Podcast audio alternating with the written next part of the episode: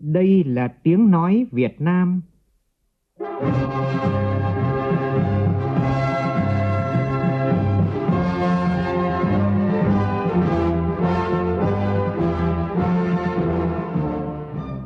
là tiếng nói Việt Nam, phát thanh từ Hà Nội, thủ đô nước Cộng hòa xã hội chủ nghĩa Việt Nam.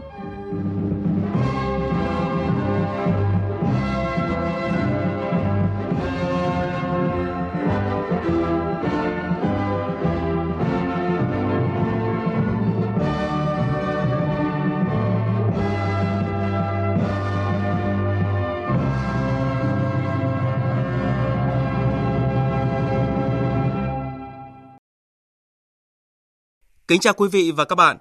Mời quý vị và các bạn nghe chương trình Thời sự trưa mùng 1 Tết Dương lịch năm 2020 của Đài Tiếng Nói Việt Nam.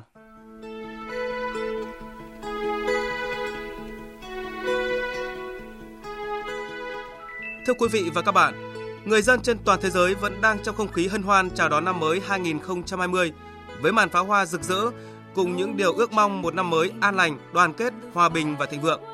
Nhân dịp này, nhiều lãnh đạo trên thế giới cũng đã gửi lời chúc mừng tới người dân, đồng thời chia sẻ thông điệp, kỳ vọng cũng như đường hướng cho năm 2020. Đặc biệt, nhiều nhà lãnh đạo gửi thông điệp chống biến đổi khí hậu toàn cầu, bảo vệ môi trường để thế hệ trẻ trong tương lai được sống trong bầu không khí trong lành, hòa bình và thịnh vượng. Tại nước ta, cả nước bước sang năm mới 2020 trong một tâm thế và khí thế mới với nhiều sự kiện đối nội và đối ngoại đặc biệt quan trọng. Nổi bật là năm nay nước ta đảm nhận trọng trách Chủ tịch ASEAN và Ủy viên không thường trực Hội đồng Bảo an Liên Hợp Quốc nhiệm kỳ 2020-2021. Tổng Bí thư Chủ tịch nước Nguyễn Phú Trọng đã có thông điệp khẳng định quyết tâm Việt Nam sẽ đảm nhiệm thành công cả hai trọng trách này, thể hiện sự nhất quán triển khai đường lối đối ngoại độc lập, tự chủ, hòa bình, hợp tác và phát triển, thể hiện khát vọng của Việt Nam đóng góp cho hòa bình phát triển của khu vực và thế giới. Trong chương trình thời sự trưa mùng 1 Tết dương lịch này, Chúng tôi chuyển tới quý vị và các bạn thông điệp của Tổng Bí thư Chủ tịch nước Nguyễn Phú Trọng. Phỏng vấn Thứ trưởng Thường trực Bộ Ngoại giao Bùi Thanh Sơn với chủ đề Việt Nam 2020, vị thế mới, khát vọng mới.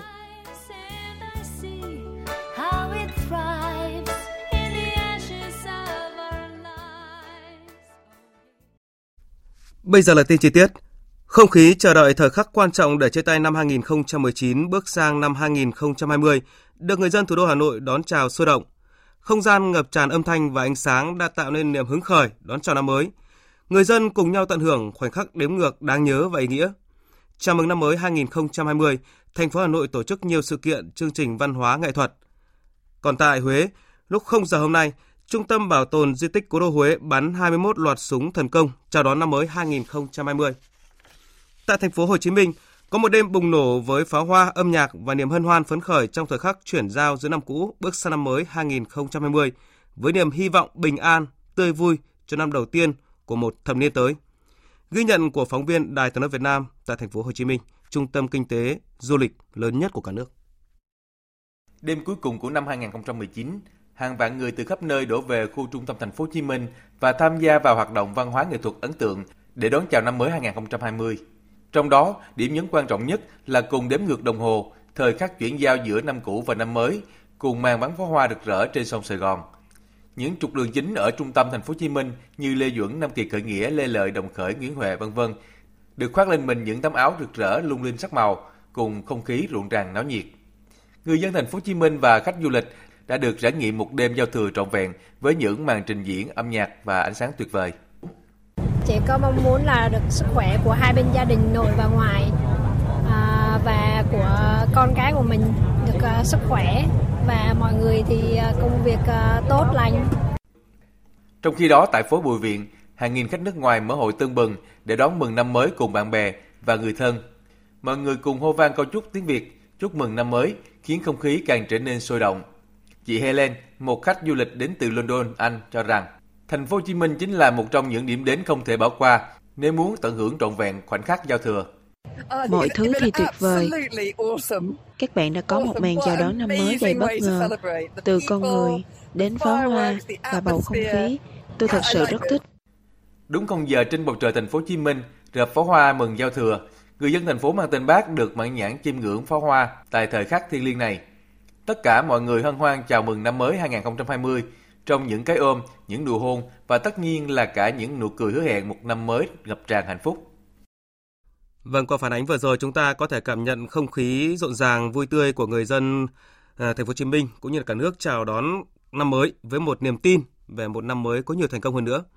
Niềm tin này càng được củng cố vững chắc hơn khi nước ta vừa trải qua một năm 2019 có nhiều dấu ấn quan trọng trong sự phát triển của đất nước trên nhiều lĩnh vực. Việt Nam là một trong những điểm sáng của nền kinh tế toàn cầu với mức tăng trưởng GDP 7,02%, đạt toàn bộ 12 chỉ tiêu mà Quốc hội giao, trong đó có nhiều chỉ tiêu vượt kế hoạch. Năm 2020 này, Việt Nam được các tổ chức quốc tế tiếp tục nhận định là một trong những điểm sáng trên toàn cầu. Đặc biệt, năm nay diễn ra nhiều sự kiện đối nội, đối ngoại quan trọng của đất nước, đảm nhận trọng trách Chủ tịch ASEAN 2020 và Ủy viên không thường trực Hội đồng Bảo an Liên Hợp Quốc nhiệm kỳ 2020. 2021. Nhân sự kiện đặc biệt này, Tổng Bí thư Chủ tịch nước Nguyễn Phú Trọng có thông điệp về một Việt Nam hòa bình, hợp tác và phát triển. Đài Tiếng nói Việt Nam trân trọng gửi tới quý vị và các bạn thông điệp của Tổng Bí thư Chủ tịch nước Nguyễn Phú Trọng. Trong thông điệp, Tổng Bí thư Chủ tịch nước Nguyễn Phú Trọng khẳng định quyết tâm đảm nhiệm thành công cả hai trọng trách Chủ tịch ASEAN 2020 và Ủy viên không thường trực Hội đồng Bảo an Liên Hợp Quốc nhiệm kỳ 2020-2021, thể hiện sự nhất quán triển khai đường lối đối ngoại độc lập, tự chủ, hòa bình, hợp tác và phát triển, đa dạng hóa, đa phương hóa trong quan hệ đối ngoại, chủ động và tích cực hội nhập quốc tế mà Đại hội 12 của Đảng đã đề ra – thể hiện khát vọng của Việt Nam đóng góp cho hòa bình phát triển ở khu vực và trên thế giới với tư cách là một thành viên có trách nhiệm trong cộng đồng quốc tế, đồng thời góp phần quan trọng giữ vững môi trường hòa bình, ổn định, tranh thủ hơn nữa các điều kiện thuận lợi cho sự nghiệp xây dựng và bảo vệ Tổ quốc, phát triển nhanh, bền vững và nâng cao vai trò, vị thế quốc tế của đất nước ta. Nhận thức rõ điều đó, Việt Nam xác định chủ đề gắn kết và chủ động thích ứng cho năm Chủ tịch ASEAN 2020 và Việt Nam đối tác tin cậy vì hòa bình bền vững khi đảm nhiệm trọng trách Ủy viên không thường trực Hội đồng Bảo an Liên Hợp Quốc nhiệm kỳ 2020-2021. Với chủ đề đó, tại cả hai diễn đàn quan trọng hàng đầu ở tầm khu vực và toàn cầu này, chúng ta sẽ cùng các nước thành viên và bạn bè, đối tác tập trung vào các định hướng lớn gồm một là đề cao lợi ích chung của khu vực và cộng đồng quốc tế là hòa bình, hợp tác và phát triển, thực hiện lời dạy của Chủ tịch Hồ Chí Minh, sự nghiệp làm nên bởi chữ đồng. Những sáng kiến, ưu tiên mà chúng ta đề ra tại ASEAN và Hội đồng Bảo an phản ánh mẫu số chung lợi ích của tất cả các nước thành viên, trong đó có Việt Nam, đồng thời bảo đảm hài hòa với lợi ích của các đối tác khu vực và quốc tế. Hai là thúc đẩy vai trò của chủ nghĩa đa phương – Hiến trương Liên Hợp Quốc và các nguyên tắc cơ bản của luật pháp quốc tế vì một thế giới hòa bình, công bằng và tốt đẹp hơn. Đặc biệt, nhân dịp này tăng cường hiệu quả hợp tác và quan hệ đối tác toàn diện giữa ASEAN và Liên Hợp Quốc vì lợi ích chung của các nước ASEAN và cộng đồng quốc tế.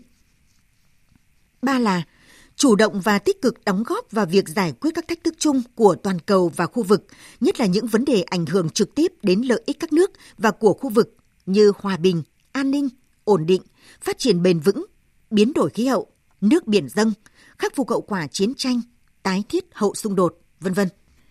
Đây là một vinh dự lớn lao, nhưng cũng đồng thời là trách nhiệm và khó khăn thách thức lớn, đòi hỏi sự vào cuộc của cả hệ thống chính trị, sự đồng hành chung tay góp sức của toàn đảng, toàn dân và toàn quốc ta, cùng với sự ủng hộ, hỗ trợ của bạn bè và cộng đồng quốc tế.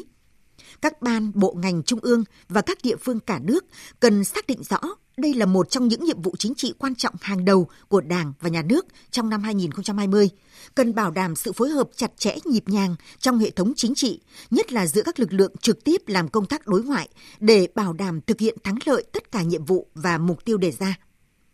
Với thế và lực mới của đất nước sau gần 35 năm đổi mới, với sức mạnh đoàn kết, ý chí thống nhất của toàn Đảng, toàn dân, toàn quân ta – với sự ủng hộ quý báu và hợp tác hiệu quả của các nước ASEAN, bạn bè và cộng đồng quốc tế, chúng ta tin tưởng chắc chắn rằng Việt Nam sẽ đảm nhiệm thành công trọng trách Chủ tịch ASEAN năm 2020 và Ủy viên không thường trực Hội đồng Bảo an Liên Hợp Quốc nhiệm kỳ 2020-2021, góp phần quan trọng vào hòa bình, ổn định, hợp tác và phát triển ở khu vực và trên thế giới. Quý vị và các bạn vừa nghe thông điệp của Tổng Bí thư Chủ tịch nước Nguyễn Phú Trọng nhân dịp Việt Nam đảm nhiệm trọng trách Chủ tịch ASEAN 2020 và Ủy viên không thường trực Hội đồng Bảo an Liên Hợp Quốc nhiệm kỳ 2020-2021. Nhân dịp này, Thủ tướng Nguyễn Xuân Phúc cũng đã gửi thư chúc mừng năm mới tới lãnh đạo các nước ASEAN. Toàn văn bức thư như sau. Thay mặt chính phủ và nhân dân Việt Nam, tôi trân trọng gửi lời chúc mừng năm mới nhiều sức khỏe, hạnh phúc và thành công tới các vị và gia đình cùng toàn thể người dân cộng đồng ASEAN. Năm 2020 này được dự báo sẽ là một năm nhiều khó khăn, thách thức với những biến động khó lường ở khu vực và trên thế giới. Tuy nhiên, tất cả những khó khăn và thách thức đó sẽ không thể ngăn cản chúng ta cùng hướng tới mục tiêu chung, cộng đồng ASEAN đoàn kết, thống nhất, hòa bình, thịnh vượng và phát triển bền vững. Để hiện thực hóa mục tiêu này, một ASEAN gắn kết và chủ động thích ứng chính là yếu tố quan trọng để chúng ta cùng nhau vượt qua khó khăn và thách thức, chung tay xây dựng một tương lai tươi đẹp hơn cho cộng đồng và người dân khu vực là Chủ tịch ASEAN 2020, Việt Nam mong muốn sẽ cùng các nước triển khai các hoạt động, sáng kiến cụ thể, củng cố đoàn kết, đẩy mạnh liên kết và kết nối, tăng cường bản sắc, thúc đẩy quan hệ đối ngoại và nâng cao hiệu quả hoạt động của ASEAN. Việt Nam mong muốn nhận được sự ủng hộ và hợp tác tích cực của các nước trong việc thực hiện những sáng kiến này. Chúng ta hãy chung tay xây dựng và vun đắp cho cộng đồng ASEAN phát triển bền vững và thịnh vượng. Một lần nữa, tôi trân trọng gửi đến các vị lời chào tốt đẹp nhất. Cũng về nội dung này, trong phần sau của chương trình, phóng viên Đài Tiếng nói Việt Nam có cuộc trao đổi với Thứ trưởng Bộ Ngoại giao Bùi Thanh Sơn với chủ đề Việt Nam 2020, vị thế mới, khát vọng mới. Mời quý vị và các bạn đón nghe. Thưa quý vị và các bạn, đến thời điểm này, năm mới 2020 đã gõ cửa hầu khắp các quốc gia trên thế giới, lần lượt từ châu Đại Dương, châu Á, châu Âu, châu Phi và cuối cùng là châu Mỹ. Vào thời khắc giao thừa chuyển giao giữa thập niên cũ và thập niên mới, người dân trên khắp thế giới hân hoan chào đón một năm mới trong tình yêu và hy vọng. Tổng hợp của biên tập viên Đình Nam.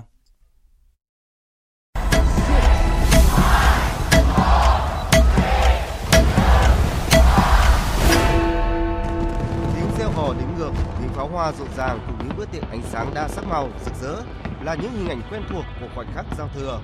Những màn pháo hoa hoành tráng được đầu tư lớn không thể không kể đến những quốc gia như Australia, Singapore, các tiểu vương quốc Ả Rập thống nhất Pháp, Anh hay Mỹ.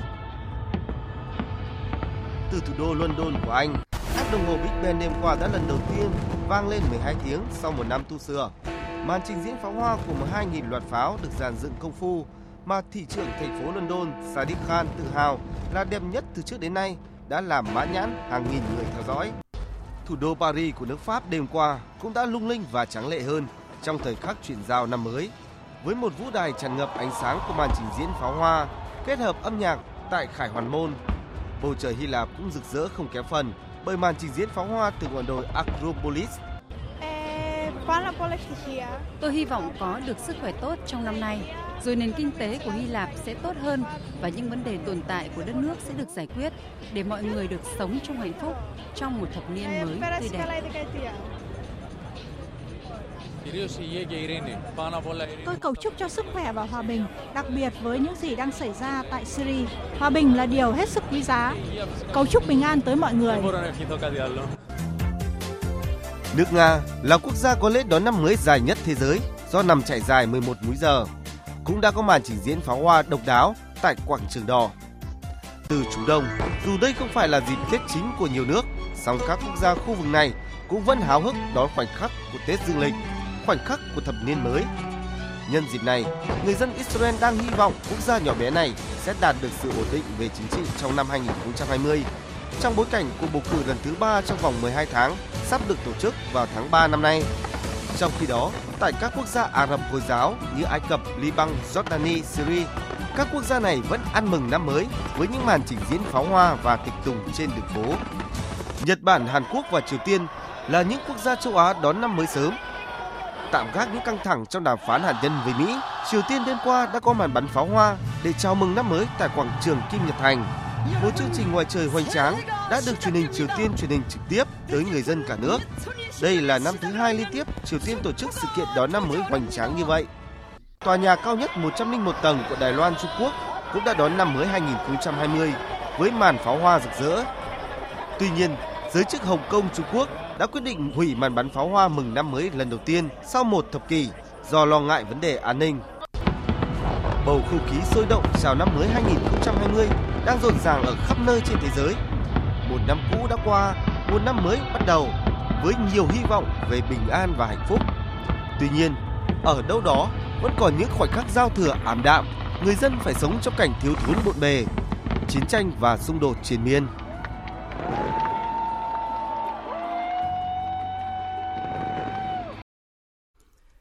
Trong bầu không khí rộn ràng của năm mới, nhiều nhà lãnh đạo trên thế giới cũng đã gửi lời chúc mừng tốt đẹp đến với người dân cùng những cam kết năm 2020 sẽ là năm thế giới phải vượt qua các thách thức như dịch bệnh, chống biến đổi khí hậu hay xung đột.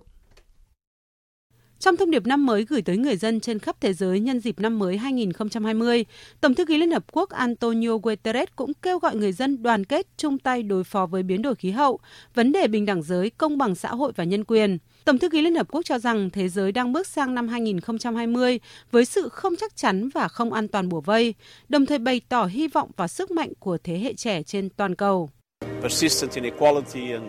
Từ ứng phó biến đổi khí hậu tới bình đẳng giới, công bằng xã hội và nhân quyền, thế hệ của các bạn đang đứng ở tiền tuyến và đóng vai trò chính. Tôi được truyền cảm hứng từ niềm đam mê và sự quyết tâm của các bạn. Tôi cũng như Liên Hợp Quốc sẽ luôn sát cánh cùng các bạn. Trong khi đó, trong bài phát biểu gửi gắm thông điệp năm mới, Thủ tướng Đức Angela Merkel cũng thể hiện quyết tâm trong cuộc chiến chống biến đổi khí hậu toàn cầu hiện nay, đồng thời khẳng định nỗ lực để các thế hệ trẻ tương lai được sống trong hòa bình và thịnh vượng. Sự nóng lên toàn cầu là có thật, nó đang đe dọa đến con người trên toàn thế giới. Vì vậy chúng tôi phải làm mọi thứ, mọi cách để có thể chung tay giúp nhân loại vượt qua thử thách này khi vẫn còn có thể. Đó là lý do tại sao tôi sử dụng tất cả sức mạnh của mình để đảm bảo rằng Đức đóng góp về mặt sinh thái, kinh tế, xã hội để có thể kiểm soát được vấn đề biến đổi khí hậu. Thủ tướng Lý Hiển Long cũng cho rằng người dân Singapore đang lo lắng về tình hình thế giới có nhiều biến động như hiện nay, nhưng năm 2020 sẽ là một năm hòa bình và thịnh vượng của người dân. Ngày cuối cùng của năm 2019 là một thời điểm tốt để nhìn lại năm vừa qua và hướng tới một cái mới. Chúng tôi đã đạt được tiến bộ ổn định trong năm nay và sẽ tiếp tục phát triển dựa trên những thành công của mình, biến Singapore thành một nơi mà tất cả người dân có thể theo đuổi giấc mơ của mình. Chúc mừng năm mới 2020. Chúng tôi sẽ tiếp tục cập nhật về không khí chào đón năm mới 2020 của người dân trên toàn thế giới trong các bản tin và chương trình thời sự sau. Chương trình Thời sự trưa mùng 1 Tết Dương lịch tiếp nối với những thông tin đáng chú ý sau đây.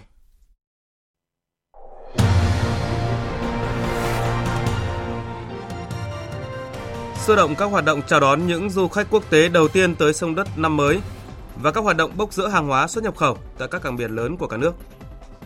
Từ tháng 1 này, nhiều chính sách nổi bật có tác động sâu rộng tới người dân có hiệu lực, trong đó đáng chú ý là luật phòng chống tác hại rượu bia đi vào thực thi, chính thức cấm toàn bộ người uống rượu bia tham gia điều khiển phương tiện giao thông. Nhà lãnh đạo Triều Tiên Kim Jong Un thông báo sẽ sớm công bố vũ khí chiến lược mới.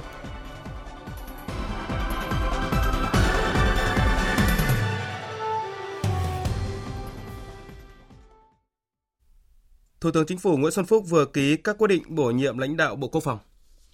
Thủ tướng Chính phủ bổ nhiệm Trung tướng Nguyễn Tân Cương, Ủy viên Trung ương Đảng, Ủy viên Quân ủy Trung ương, Phó Tổng tham mưu trưởng Quân đội Nhân dân Việt Nam, giữ chức Thứ trưởng Bộ Quốc phòng. Bổ nhiệm Trung tướng Lê Huy Vịnh, Ủy viên Trung ương Đảng, Ủy viên Quân ủy Trung ương, Tư lệnh Quân chủng Phòng không không quân, giữ chức Phó Tổng tham mưu trưởng Quân đội Nhân dân Việt Nam. Bổ nhiệm Trung tướng Nguyễn Văn Nghĩa, Cục trưởng Cục Quân lực, Bộ Tổng tham mưu, Cơ quan Bộ Quốc phòng, giữ chức Phó Tổng tham mưu trưởng Quân đội Nhân dân Việt Nam.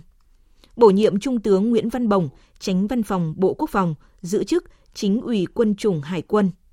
Bổ nhiệm Đại tá Đinh Mạnh Phát, Ủy viên Ban Thường vụ tỉnh ủy, Chỉ huy trưởng Bộ Chỉ huy quân sự tỉnh Phú Thọ, giữ chức Phó Tư lệnh Quân khu 2, Bộ Quốc phòng. Thưa quý vị và các bạn, ngay trong thời khắc chuyển giao năm cũ và năm mới, tại các cảng biển, các công trình trọng điểm vẫn nhộn nhịp không khí làm việc khẩn trương của các cán bộ công nhân với mục tiêu hoàn thành kế hoạch, nhiệm vụ ngay từ những ngày đầu, tháng đầu, quý đầu của năm nay. Ghi nhận của nhóm phóng viên Thanh Nga và Duy Thái thường trú khu vực Đông Bắc tại cảng Tân Vũ, cảng Hải Phòng, một trong những cảng biển lớn nhất miền Bắc.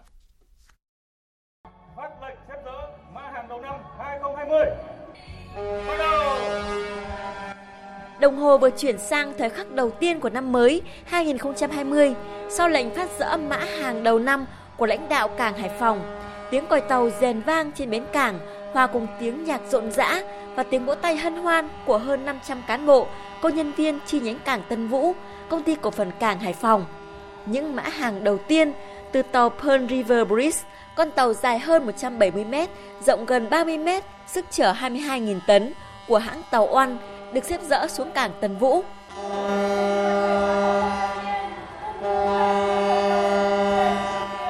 Từng đoàn xe chở hàng nối đuôi nhau càng tăng thêm sự tấp nập nhộn nhịp và không khí làm việc khẩn trương sôi nổi tại cảng Tân Vũ. Anh Đỗ Đức Quang, công nhân tổ nâng hàng 3, chi nhánh cảng Tân Vũ, công ty cổ phần cảng Hải Phòng bày tỏ. Đây là năm thứ 10 tôi được vinh dự đón mã hàng đầu năm tại à, cảng Tân Vũ. Muốn ờ, năm nay cảng sẽ phát triển được mạnh hơn nữa, sẽ nhiều nguồn hàng để cho đời sống công nhân được đi lên. Năm 2019 là một năm thành công của cảng Hải Phòng. Sản lượng công ty đạt 26,8 triệu tấn, doanh thu đạt 1.686 tỷ đồng, giữ vững vị trí cảng biển đứng đầu khu vực miền Bắc cả nước. Ngay trong lễ đón mã hàng đầu tiên của năm 2020, công ty cổ phần cảng Hải Phòng quyết tâm phấn đấu đạt sản lượng trong năm vượt 34,5 triệu tấn, lợi nhuận trước thuế dự kiến đạt 415 tỷ đồng. Sáng nay tại cảng hàng không quốc tế Nội Bài, Sở Du lịch Hà Nội đã phối hợp với Tổng công ty Hàng không Việt Nam và các đơn vị liên quan tổ chức chương trình đón vị khách du lịch quốc tế đầu tiên đến với thủ đô Hà Nội năm 2020. Phóng viên Huyền Trang thông tin. Ông Alain Bron, quốc tịch Pháp, là một trong những du khách đầu tiên đặt chân đến sân bay nội bài trên chuyến bay mang số hiệu VN18 từ Cộng hòa Pháp về Việt Nam. Ông Alan Blong chia sẻ, sự thân thiện, mến khách của người dân đã tạo nên một hình ảnh Hà Nội đẹp, hấp dẫn và an toàn trong lòng ông và đông đảo du khách quốc tế. Euh, l'amabilité, l'accueil. Điều mà khiến tôi ấn tượng nhất đấy chính là cái sự đón tiếp mà uh, nồng hậu của các bạn đối với khách du lịch nước ngoài và đặc biệt là tôi cũng vô cùng ấn tượng với cả người dân Việt Nam cũng như là những cái uh, công trình kiến trúc và tôi muốn nói rằng là tôi muốn gửi những lời chúc tốt đẹp nhất tới toàn thể người dân Việt Nam bởi vì theo tôi thì cái mối quan hệ giữa người dân Việt Nam và người dân Pháp rất là khăng khít và tôi cũng chúc là đất nước Việt Nam sẽ ngày một phát triển đặc biệt là ngành du lịch vì đây là một cái ngành mũi nhọn rất là tốt. Bon vecteur pour se développer. Nhiều tạp chí du lịch hàng đầu đã bình chọn Hà Nội là một trong những top điểm du lịch hấp dẫn nhất khu vực và trên thế giới. Lượng khách du lịch quốc tế đến với Hà Nội luôn có sự tăng trưởng qua các năm. Năm 2019, Hà Nội đón hơn 29 triệu lượt khách, trong đó có hơn 7 triệu lượt khách quốc tế, tăng 17% so với năm 2018. Năm 2020, Hà Nội đặt mục tiêu đón khoảng 32 triệu lượt khách. Ông Trần Đức Hải, Giám đốc Sở Du lịch Hà Nội cho biết, Thông qua sự kiện này, du lịch Hà Nội mong muốn gửi tới du khách quốc tế thông điệp Hà Nội luôn là điểm đến an toàn, thân thiện, chất lượng, hấp dẫn. Hà Nội là thành phố vì hòa bình, à, cho nên là Hà Nội à, coi trọng tất cả các đối tượng khách đến với Hà Nội, cả khách quốc tế và khách nội địa và tất cả à, chúng tôi đều xác định là bạn bè thân thiện và yêu thương và sẽ gắn bó để với một cái Hà Nội ngày càng phát triển hơn nữa. Đây là cơ hội để thủ đô Hà Nội quảng bá hình ảnh về lịch sử và con người Hà Nội, Việt Nam, thủ đô có bề dày lịch sử hơn 1.000 năm tuổi, thành phố vì hòa bình, đến với du khách trên thế giới, hứa hẹn nhiều khởi sắc của du lịch thủ đô trong năm 2020 và những năm tiếp theo. Tại các trung tâm du lịch lớn khác của cả nước cũng đã diễn ra lễ đón khách du lịch quốc tế đầu tiên tới sông đất trong năm mới. Tin của phóng viên Phương Cúc tại Cảng Hàng không Quốc tế Đà Nẵng.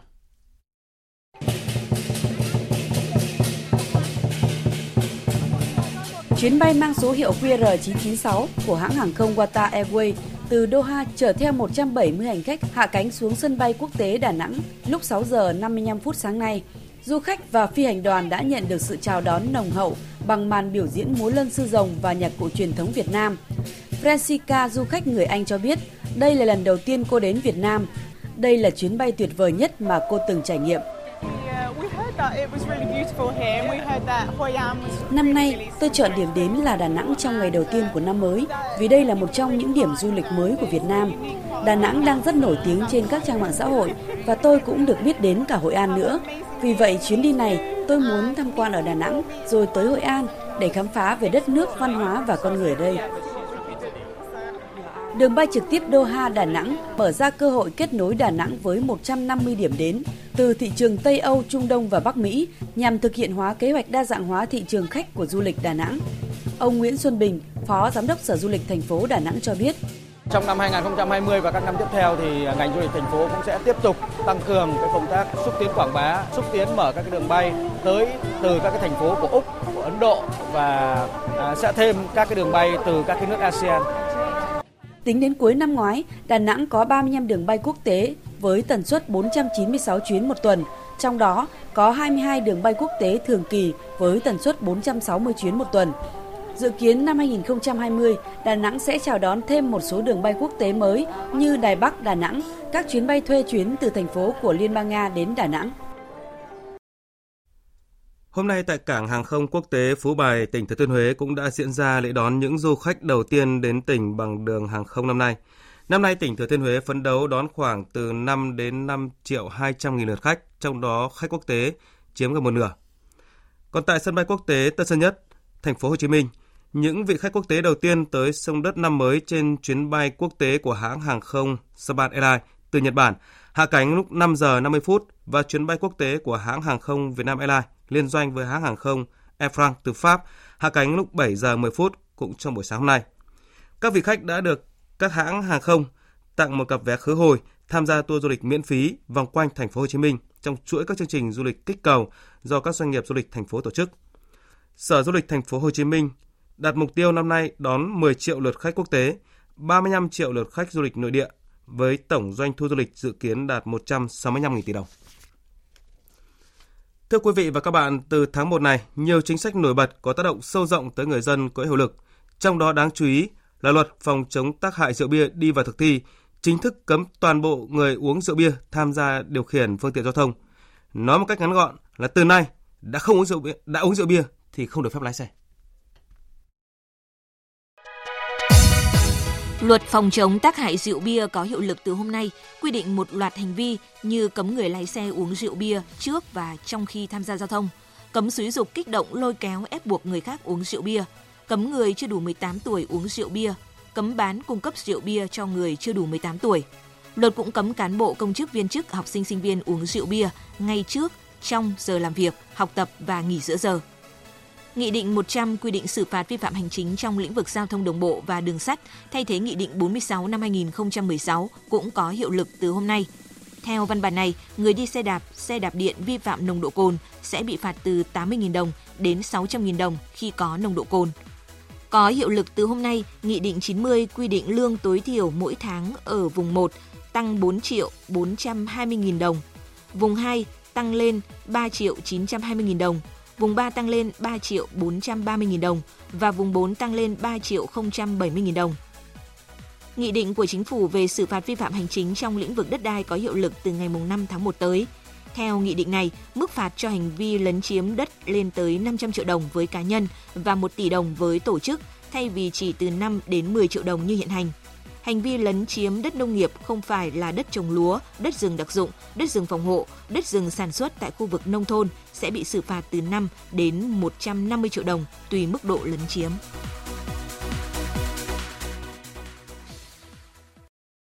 Như chúng tôi vừa thông tin, một trong những bộ luật đáng chú ý nhất là luật phòng chống tác hại của rượu bia chính thức có hiệu lực từ hôm nay. Như vậy bắt đầu từ hôm nay, người điều khiển bất kỳ phương tiện tham gia giao thông nào, kể cả xe đạp có nồng độ cồn cũng sẽ bị xử phạt. Hành vi kích động, ép uống rượu bia cũng là phạm luật. Luật đi vào cuộc sống đã tác động mạnh mẽ đến dư luận xã hội. Ghi nhận của phóng viên Nguyên Nhung ngay trong buổi sáng này.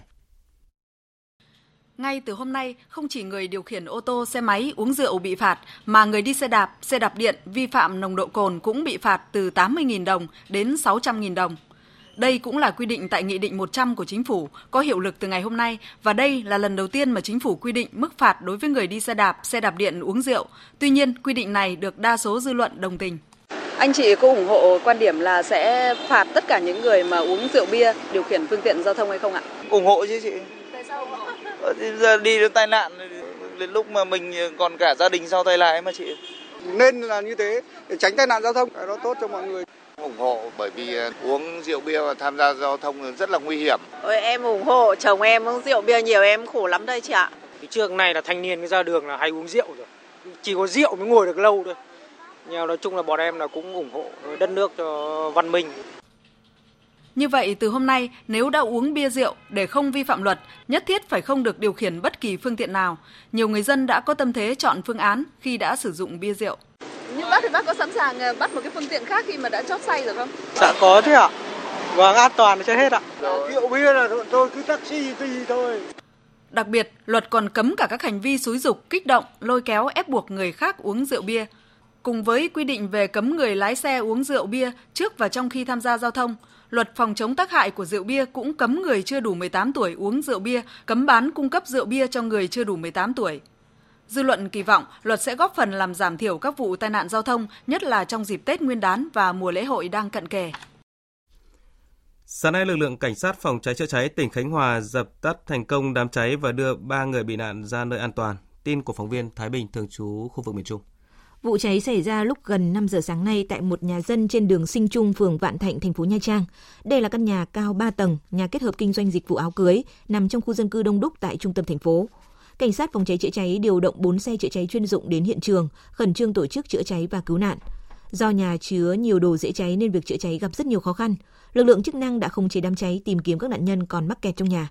Sau hơn một giờ tích cực chữa cháy, lực lượng chức năng đã cứu được 3 người, bao gồm hai người lớn và một trẻ nhỏ mắc kẹt tại tầng thượng và ngăn đám cháy lan xa các nhà kế bên. Hôm nay, tranh án Tòa án Nhân dân quận Cầu Giấy Hà Nội Trần Thị Phương Hiền cho biết từ ngày 14 tháng 1 tới, Tòa án Nhân dân quận Cầu Giấy sẽ mở phiên tòa xét xử sơ thẩm 3 bị cáo trong vụ án bé trai tử vong trên xe đưa đón học sinh trường tiểu học Gateway xảy ra cách đây gần 5 tháng. Phiên tòa dự kiến diễn ra trong một ngày. Hội đồng xét xử gồm 3 người, một thẩm phán, hai hội thẩm nhân dân do thẩm phán Nguyễn Quốc Tuấn làm chủ tọa phiên tòa. Ba bị cáo trong vụ án gồm Nguyễn Bích Quy, nhân viên giám sát trên xe của công ty Ngân Hà, Doãn Quỹ xin, xin lỗi quý vị và các bạn, Doãn Quý Phiến, lái xe ô tô đưa đón học sinh trường tiểu học Gateway, bị Viện Kiểm sát Nhân dân quận Cầu Giấy truy tố về tội vô ý làm chết người, theo quy định tại Điều 128 khoản 1 Bộ Luật Hình sự năm 2015. Bị cáo Nguyễn Thị Thủy, giáo viên chủ nhiệm lớp 1 Tokyo, trường tiểu học Gateway, bị truy tố về tội thiếu trách nhiệm gây hậu quả nghiêm trọng theo quy định tại Điều 360 khoản 1 Bộ Luật Hình sự năm 2015. Hội đồng xét xử đã triệu tập đại diện trường tiểu học Gateway, công ty trách nhiệm hữu hạn vận tải và du lịch Ngân Hà đến phiên tòa với tư cách là người có quyền lợi nghĩa vụ liên quan. Ngoài ra, hội đồng xét xử còn triệu tập hai giám định viên của Viện Khoa học Hình sự Bộ Công an và 25 người làm chứng đến phiên tòa. Theo cáo trạng của Viện Kiểm sát Nhân dân quận Cầu Giấy, khoảng 6 giờ ngày 6 tháng 8 năm 2019, bị cáo Doãn Quý Phiến điều khiển xe ô tô đón bị cáo Nguyễn Bích Quy để đi đón 13 học sinh theo danh sách đến trường học, trong đó có cháu Lê Hoàng Long, sinh ngày 13 tháng 6 năm 2013, trú tại trung cư Trung Yên Plaza, số 1 phố Trung Hòa, quận Cầu Giấy, Hà Nội, là học sinh lớp 1 Tokyo, trường tiểu học Gateway. Ngày đầu năm mới này ô nhiễm bụi mịn ở phía Bắc kéo dài trong nhiều ngày, trong khi đó các tỉnh phía Nam không khí tốt hơn. Cụ thể, các hệ thống đo chỉ số chất lượng không khí từ Tổng cục Môi trường, Cổng thông tin quan trắc môi trường của thành phố Hà Nội, trang thông tin điện tử và nền tảng ứng dụng PAME Airvisual cho thấy hầu hết các điểm quan trắc ở phía Bắc đều ở màu đỏ, mức có hại cho sức khỏe và một vài điểm màu tím, tức là mức rất có hại cho sức khỏe. Trong khi đó, chất lượng không khí từ Quảng Nam trở vào Cà Mau chủ yếu ở mức tốt và trung bình, nhất là khu vực Tây Nguyên, Đà Nẵng. Các điểm quan trắc ở Cần Thơ, các vùng lân cận ở mức cam, chỉ không tốt cho nhóm những người nhạy cảm. Dự báo trong 3 ngày đầu năm nay, tình trạng ô nhiễm bụi mịn ở phía Bắc vẫn ở ngưỡng đỏ, thời gian ô nhiễm kéo dài trong ngày. Mọi người nên giảm các hoạt động khi ở ngoài trời, tránh tập thể dục kéo dài và nghỉ ngơi nhiều hơn trong nhà, đeo khẩu trang đạt tiêu chuẩn khi đi ra ngoài. Tiếp theo là thông tin thời tiết vừa ở các vùng do biên tập viên Bùi Chuyên cập nhật. Thời tiết ngày đầu năm ở miền Bắc hôm nay hầu như nhiều mây, một số nơi ở vùng đồng bằng ven biển như là Nam Định, Thái Bình có thể có mưa nhỏ từng lúc nhưng không đáng kể. Đêm và sáng sớm trời lạnh với nhiệt độ cao nhất là 24 độ và thấp nhất là 18 độ, vùng núi một số nơi dưới 14 độ. Từ Thanh Hóa đến Phú Yên mưa nặng hạt và liên tục hơn. Trời sẽ mưa đến hết ngày mai với nhiệt độ giao động trong khoảng từ 19 đến 29 độ. Tây Nguyên và Nam Bộ nắng cả ngày, riêng Nam Bộ hơi nóng vào buổi trưa. Với nhiệt độ cao nhất là 34 độ, Tây Nguyên thì cao nhất là 30 độ.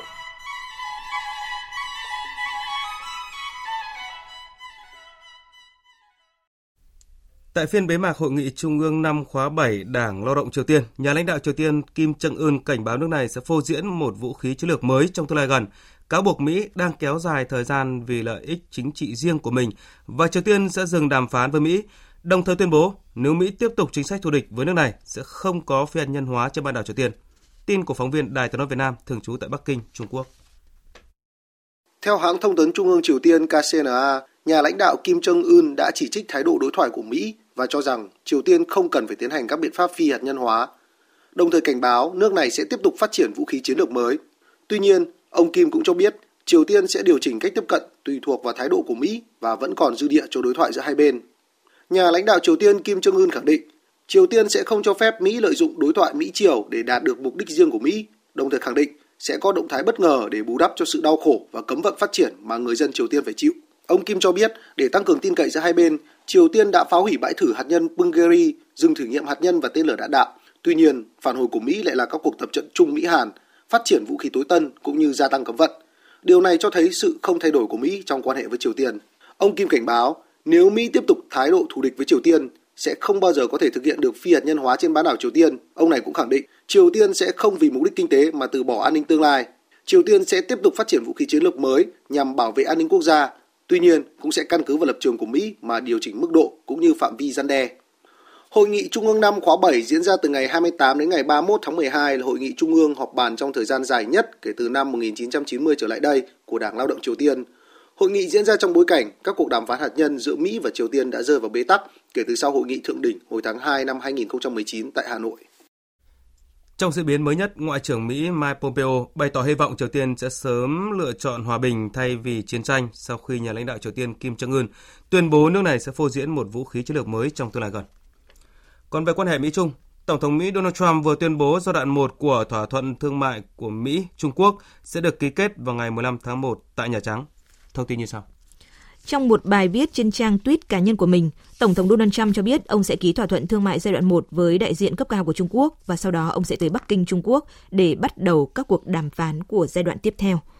Trước đó, vào khoảng giữa tháng 12 vừa qua, giới chức lãnh đạo Trung Quốc và Mỹ đã thông qua nội dung của thỏa thuận kinh tế và thương mại giai đoạn 1 dựa trên nguyên tắc công bằng và tôn trọng lẫn nhau. Cũng theo thỏa thuận này, Mỹ sẽ hoãn vô thời hạn kế hoạch áp thuế bổ sung lên 160 tỷ đô la hàng hóa nhập khẩu từ Trung Quốc. Đồng thời, giảm thuế đã được áp lên 120 tỷ đô la hàng hóa Trung Quốc từ mức 15% còn 7,5%. Đổi lại, Trung Quốc cam kết mua thêm ít nhất 200 tỷ đô la hàng hóa và dịch vụ Mỹ trong hai năm tới. Trong khi đó, thỏa thuận thương mại giữa Mỹ và Nhật Bản về cắt giảm thuế đánh vào một số hàng nông sản và hàng hóa công nghiệp bắt đầu có hiệu lực từ ngày hôm nay. Theo thỏa thuận, Nhật Bản giảm thuế đánh vào thịt bò, thịt lợn và một số mặt hàng nông sản của Mỹ xuống mức như Nhật Bản dành cho các đối tác khác trong Hiệp định Đối tác Toàn diện và Tiến bộ Xuyên Thái Bình Dương CPTPP. Các nhà sản xuất ô tô Nhật Bản tạm tránh khỏi mối đe dọa áp thuế bổ sung Tổng thống Mỹ Donald Trump từng đe dọa đồng minh Nhật Bản rằng sẽ đánh thuế trừng phạt đối với lĩnh vực ô tô trị giá 50 tỷ đô la Mỹ mỗi năm của Nhật Bản. Iran đã bác bỏ cáo buộc của Mỹ về việc Iran đứng sau các cuộc biểu tình bạo lực tại Đại sứ quán Mỹ ở Iraq, đồng thời phản đối bất kỳ hành vi đáp trả nào. Liên quan vụ việc, Mỹ đã triển khai thêm lính thủy đánh bộ tới đại sứ quán nước này ở Baghdad nhằm tăng viện cho phái bộ ngoại giao sau khi nhóm người biểu tình tấn công quân viên cơ quan này phóng hỏa và hô vang khẩu hiệu chống Mỹ. Vụ việc đã làm ít nhất 25 tay súng thuộc một nhóm vũ trang thiệt mạng. Đây là lần đầu tiên trong nhiều năm người biểu tình Iraq có thể lọt vào trong đại sứ quán Mỹ. Phía Mỹ cho biết không có kế hoạch sơ tán đại sứ quán và đại sứ sau sự việc này. Liên đoàn Ả Rập hôm nay có cuộc họp khẩn tại Cairo, Ai Cập nhằm thảo luận kế hoạch của Thổ Nhĩ Kỳ triển khai quân đến Libya như một phần kế hoạch hỗ trợ quân sự cho chính phủ được Liên Hợp Quốc ủng hộ tại Tripoli. Tại cuộc họp, Liên đoàn Ả Rập cảnh báo các phe phái tại Libya về bất cứ bước đi đơn phương nào cho phép can thiệp quân sự và khiến tình hình căng thẳng cũng như kéo dài cuộc xung đột. Theo Liên đoàn Ả Rập, sự can thiệp khu vực tạo điều kiện đưa các tay súng cực đoan từ khu vực xung đột khác tới Libya cần phải được ngăn chặn. Libya đang chìm trong hỗn loạn và chia rẽ nghiêm trọng khi tồn tại hai chính quyền với các lực lượng vũ trang riêng. Chính phủ đoàn kết dân tộc Libya được Liên Hợp Quốc ủng hộ đang kiểm soát thủ đô Tripoli và một số khu vực ở miền Tây Libya. Trong khi lực lượng quân đội quốc gia Libya do tướng Khalifa Haftar chỉ huy đang kiểm soát phía đông và thành phố Benghazi. Kế hoạch của Thổ Nhĩ Kỳ được cho là nhằm bảo vệ hoạt động đầu tư tại Libya củng cố tuyên bố của nước này về vấn đề năng lượng tại Địa Trung Hải. Tuy nhiên, bước đi này cũng có thể khiến Thổ Nhĩ Kỳ bất đồng với các quốc gia khác trong cuộc nội chiến Libya. Nhà chức trách Philippines cho biết số người thiệt mạng do bão lớn đổ bộ vào miền trung nước này trong dịp Giáng sinh vừa qua đã tăng lên 50 và biến trận bão Phanphone thành cơn bão chết người nhất trong năm 2019 vừa qua. Gió to và mưa lớn từ trận bão Phanphone đã quật đổ nhà cửa không kiên cố, tàn phá các tòa nhà thương mại, chủ yếu trên đảo Visayas, và ảnh hưởng tới hơn 2 triệu người. Ít nhất 80.000 người vẫn còn ở trong các khu nhà dựng tạm và có thể phải lưu lại cho tới năm mới. 5 người vẫn mất tích sau bão và 143 người bị thương. Trong số những người thiệt mạng có 3 thủy thủ do tàu bị đắm. Bão Phanphone, tiếng địa phương gọi là Ursula, là trận bão thứ 21 trong năm 2019 tấn công Philippines.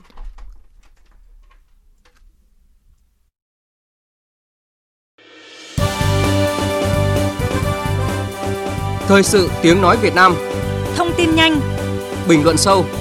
Tương tác đa chiều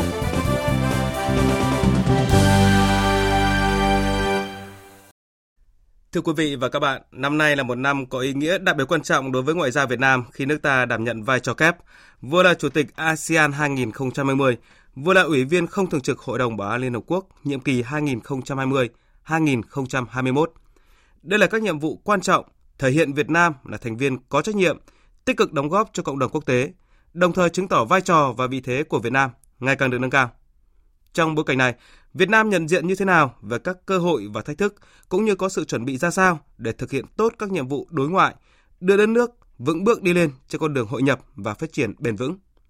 Để giúp quý vị thính giả hiểu rõ hơn những nội dung này, như đã giới thiệu ở phần đầu chương trình, phóng viên Thu Hà có cuộc trao đổi với Thứ trưởng Bộ Ngoại giao Việt Nam Bùi Thanh Sơn với chủ đề Việt Nam 2020, vị thế mới, khát vọng mới. Mời quý vị và các bạn cùng nghe. À, xin kính chào Thứ trưởng Thường trực Bộ Ngoại giao Bùi Thanh Sơn ạ. À, xin chào biên tập viên Thu Hà và quý thính giả Đài Tiếng Nói Việt Nam. Vâng, thưa Thứ trưởng ạ, à, năm 2020 đánh dấu một à, mốc son quan trọng khi mà Việt Nam đảm nhiệm cùng lúc vai trò Chủ tịch ASEAN 2020 và Ủy viên không thường trực Hội đồng Bảo an Liên Hợp Quốc nhiệm kỳ 2020-2021. Vậy thì theo Thứ trưởng ạ, ừ. việc đảm nhiệm các cái trọng trách này có ý nghĩa như thế nào đối với Việt Nam trong việc khẳng định vị thế của Việt Nam trên trường quốc tế ạ? Vâng, có thể nói là ờ, đây không phải là lần đầu tiên Việt Nam đã đảm nhiệm những cái trọng trách này.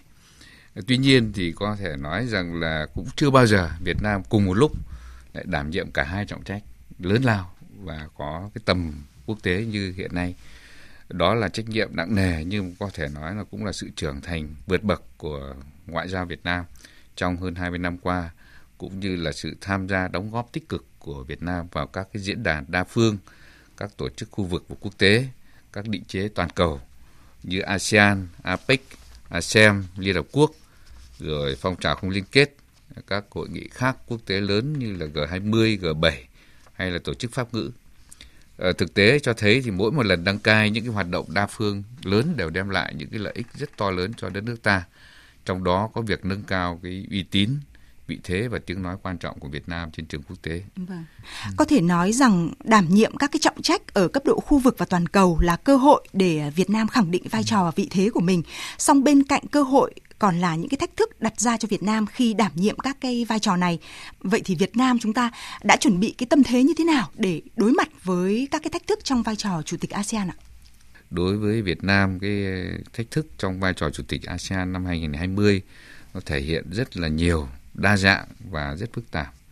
Từ cái môi trường thế giới khu vực rất khó lường cho đến kinh tế thế giới tăng trưởng chậm lại, rồi cạnh tranh những các nước lớn, các cái nguy cơ an ninh truyền thống cũng như là phi truyền thống đều gia tăng cho đến những thách thức xuất phát từ uh, nội khối của ASEAN, đặc biệt là những cái khoảng cách uh, phát triển giữa các nước trong ASEAN vẫn còn rất lớn cũng như là trong mỗi một nước thành viên cũng có những cái khó khăn.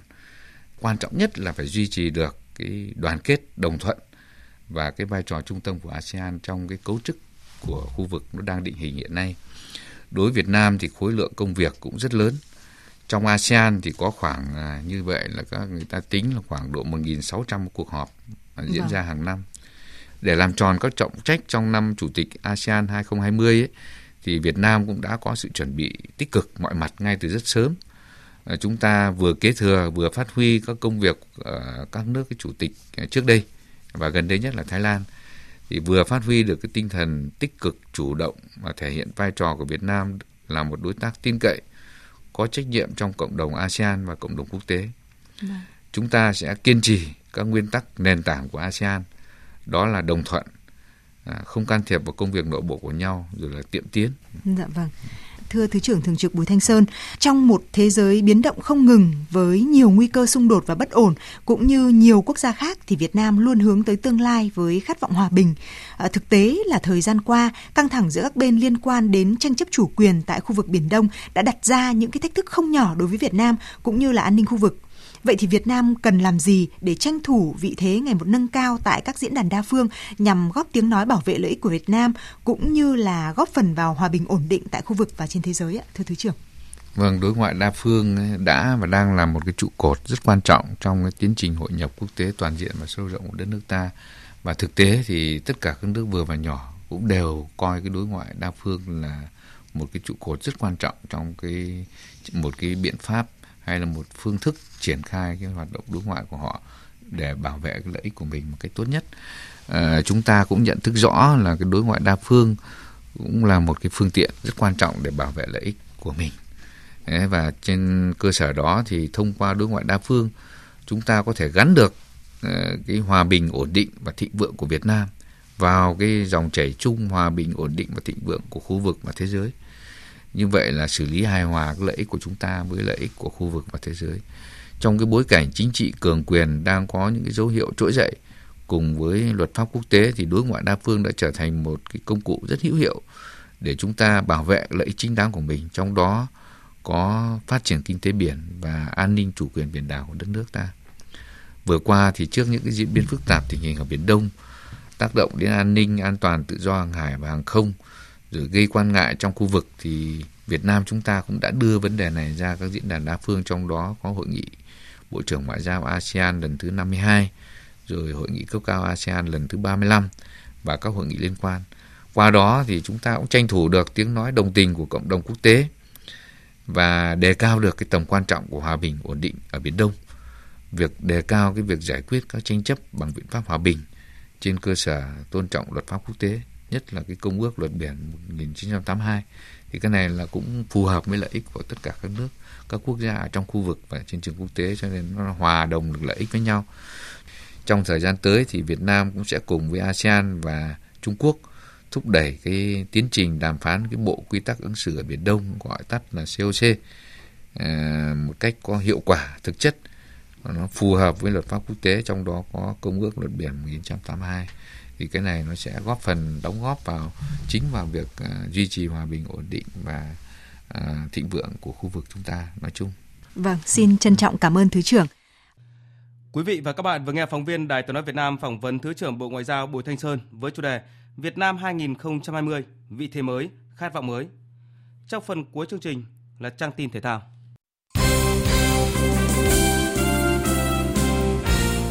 Thưa quý vị và các bạn, tối qua tại khách sạn đệ nhất thành phố Hồ Chí Minh, Bộ trưởng Bộ Văn hóa Thể thao và Du lịch Nguyễn Ngọc Thiện đã có buổi gặp gỡ với các thành viên đội tuyển U23 quốc gia nhân dịp năm mới cũng như trước khi thầy trò huấn luyện viên Park Hang-seo lên đường sang Thái Lan tham dự vòng chung kết U23 châu Á 2020. Trong buổi gặp mặt, Bộ trưởng Nguyễn Ngọc Thiện đánh giá cao công tác chuẩn bị của Liên đoàn bóng đá Việt Nam, ban huấn luyện đội tuyển U23 cho vòng chung kết U23 này và hy vọng đội tuyển U23 Việt Nam tiếp tục giữ vững tinh thần ý chí Việt Nam, thi đấu hết mình vì một cờ sắc áo. Thay mặt cho ban huấn luyện, huấn luyện viên Park Hang-seo cho biết Tôi xin cảm ơn Bộ trưởng, Tổng cục trưởng, Phó Chủ tịch Liên đoàn bóng đá Việt Nam. Dù bận việc nhưng đã dành thời gian đến thăm đội. Tôi ý thức được U23 châu Á mang tầm vóc, ý nghĩa to lớn. Người hâm mộ và lãnh đạo rất mong chờ kết quả lần này. Tôi luôn luôn thể hiện tâm thế cố gắng không bao giờ để người hâm mộ Việt Nam phải thất vọng. Xung quanh giải U23 châu Á 2020 sắp diễn ra tại Thái Lan, trên trang chủ của Liên đoàn bóng đá châu Á AFC đã dành nhiều lời nhận định cho tiền đạo tiến linh của U23 Việt Nam – Tiền đạo của BKMX Bình Dương đã thi đấu tại Asian Cup 2019 tại UAE trước khi tỏa sáng để giúp đội bóng của mình vào vòng loại trực tiếp AFC Cup. Dấu ấn nổi bật nhất trong năm 2019 của Tiến Linh chính là bàn thắng vào lưới UAE. AFC cũng cho rằng Nguyễn Tiến Linh là một chân sút xuất sắc của đội tuyển Việt Nam hiện nay. Bên cạnh đó, AFC cũng đã có bài viết đánh giá về sức mạnh của U23 Việt Nam tại vòng chung kết U23 châu Á 2020. Bài viết cho rằng lứa U23 Việt Nam hiện tại thiện chiến hơn lứa từng về nhì năm 2018 các đối thủ của U23 Việt Nam ở bảng D như Jordani, UAE và Cộng hòa Dân chủ Nhân dân Triều Tiên đều rất mạnh, Nhưng vấn đề là các đối thủ này gặp nhiều bất ổn về lực lượng và phong độ chưa ổn định. Trong khi nếu theo dõi quá trình chuẩn bị từ trước và sau SEA Games 30 đến nay, đội quân của huấn luyện viên Park Hang-seo luôn có một sự ổn định ấn tượng nhờ những cầu thủ trụ cột được thi đấu cùng nhau liên tục. Nếu tiếp tục duy trì đà này, U23 Việt Nam rõ ràng là một ứng cử viên sáng giá trong ngôi đầu bảng D tại U23 châu Á sắp tới đây tại Thái Lan. Quý vị và các bạn thân mến, 2019 là năm thành công đặc biệt về nhiều mặt của thể thao Việt Nam, kể cả hai đội tuyển bóng đá nam và nữ cho tới các môn thể thao Olympic. Tất nhiên, cuộc sống không ngừng chuyển động, lại có những mục tiêu khác đặt ra cho thể thao Việt Nam trong năm 2020. Mời quý vị và các bạn cùng tìm hiểu một số sự kiện quan trọng của thể thao Việt Nam năm 2020 do phóng viên Đài tiếng nói Việt Nam tổng hợp. Ngay trong những ngày đầu năm mới 2020, tuyển U23 Việt Nam dưới sự dẫn dắt của huấn luyện viên Park Hang-seo sẽ tham dự vòng chung kết giải bóng đá vô địch U23 châu Á diễn ra tại Thái Lan từ ngày 8 đến ngày 26 tháng 1. Mục tiêu là lọt top 3 chung cuộc, qua đó giành quyền tham dự môn bóng đá nam Olympic Tokyo 2020. Giải năm nay, tuyển U23 Việt Nam nằm ở bảng D cùng Cộng hòa Dân chủ Nhân dân Triều Tiên, Jordan và UAE. Sau khi vòng chung kết U23 châu Á kết thúc, đội tuyển quốc gia Việt Nam tham dự các trận đấu thuộc vòng loại thứ hai World Cup 2022 khu vực châu Á. Ba trận đấu còn lại của tuyển Việt Nam ở bảng G là gặp Malaysia trên sân khách vào ngày 31 tháng 3 năm 2020, tiếp Indonesia tại sân Mỹ Đình vào ngày 4 tháng 6, gặp UAE trên sân khách vào ngày 9 tháng 6. Hiện tại vòng loại thứ hai của World Cup 2022, Việt Nam đang có 11 điểm, đứng đầu bảng G và tràn đầy cơ hội đi tiếp. Sau khi vòng loại thứ hai World Cup 2022 kết thúc, đội tuyển quốc gia của chúng ta sẽ đến với giải vô địch Đông Nam Á AFF Cup 2020. Hiện tại, Liên đoàn bóng đá Đông Nam Á chưa thông báo thời gian diễn ra giải đấu, tuy nhiên dự kiến vẫn sẽ diễn ra vào thời điểm cuối năm. Với tư cách là đương kim vô địch, tuyển Việt Nam được kỳ vọng sẽ bảo vệ thành công danh hiệu này. Trong năm 2020, đội tuyển Futsal quốc gia tham dự giải vô địch Futsal châu Á và ở vòng bảng sẽ gặp đội tuyển chủ nhà Turkmenistan, Tajikistan và Oman. Đây là vòng loại khu vực châu Á cho World Cup FIFA Futsal 2020. Năm đội bóng hàng đầu của giải đấu đủ điều kiện tham dự World Cup FIFA Futsal 2020 tại Latvia với tư cách là đại diện của AFC. Mùa giải 2020 của môn đua xe thể thức 1 F1 sẽ được người hâm mộ đặc biệt quan tâm bởi đây chính là năm đầu tiên Việt Nam xuất hiện trên bản đồ F1 thế giới. Trạng đua đường phố tại Hà Nội chính thức diễn ra vào ngày 5 tháng 4 năm 2020 và là trạng đua thứ ba của mùa giải sau Melbourne Grand Prix Australia và Sakhin, Bahrain. Đại hội thể thao quốc tế quan trọng nhất của thể thao Việt Nam trong năm 2020 là Thế vận hội mùa hè Olympic Tokyo diễn ra tại Nhật Bản trong các ngày từ 24 tháng 7 đến ngày 9 tháng 8. Dự kiến khoảng 12.000 vận động viên của hơn 200 đoàn thể thao các quốc gia và vùng lãnh thổ trên toàn thế giới sẽ tranh tài ở 339 nội dung của 33 môn thi đấu, bao gồm 50 phân môn. Kình ngư Nguyễn Huy Hoàng là vận động viên Việt Nam đầu tiên giành suất tham dự Thế vận hội mùa hè 2020. Đại hội thể thao bãi biển châu Á lần thứ 6 2020 Asian Beach Games sẽ được tổ chức ở Tam Á, Trung Quốc. Lần tham dự gần nhất, Việt Nam là chủ nhà Đại hội Thể thao Bãi biển châu Á lần thứ 5 từ ngày 24 tháng 9 đến ngày 3 tháng 10 năm 2016 tại thành phố Đà Nẵng. Tranh tài với vận động viên đến từ 41 quốc gia và vùng lãnh thổ châu Á ở hơn 20 môn và phân môn. Các vận động viên chủ nhà đã xuất sắc giành 52 huy chương vàng để giữ ngôi nhất toàn đoàn trên bảng tổng sắp Trung cuộc.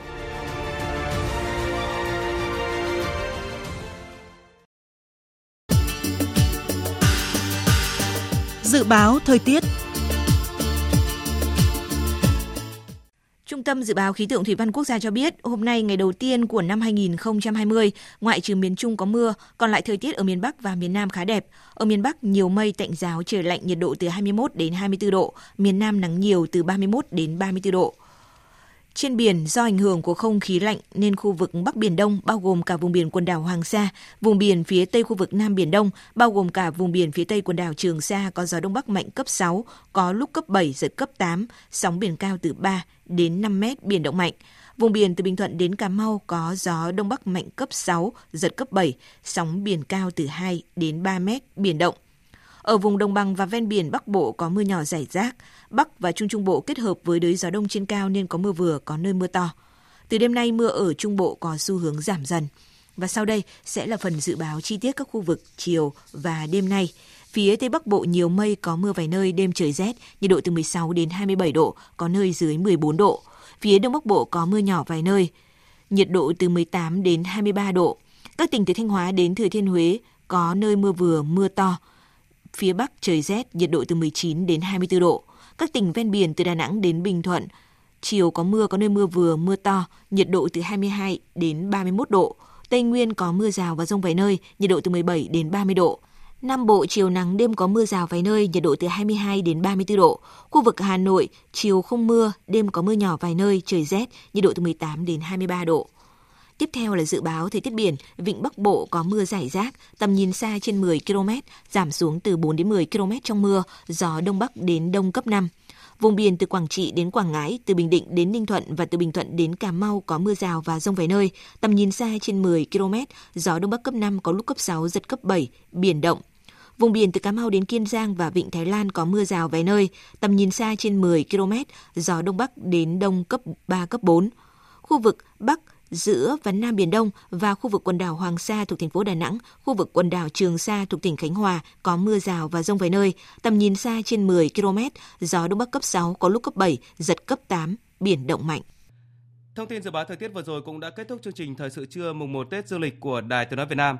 Chương trình hôm nay do các biên tập viên Thanh Trường, Nguyễn Hằng, Hùng Cường, Bùi Chuyên biên soạn và thực hiện. Kỹ thuật viên Thế Phi. Chịu trách nhiệm nội dung Nguyễn Mạnh Thắng. Thay mặt những người làm chương trình, xin kính chúc quý vị và các bạn một năm mới tràn đầy niềm vui, hạnh phúc, sức khỏe và thành công. Cảm ơn quý vị luôn đồng hành, theo dõi và cập nhật tin tức trên làn sóng của Đài Tiếng nói Việt Nam. Quý vị và các bạn cũng có thể nghe lại chương trình tại địa chỉ www.vov1.vn.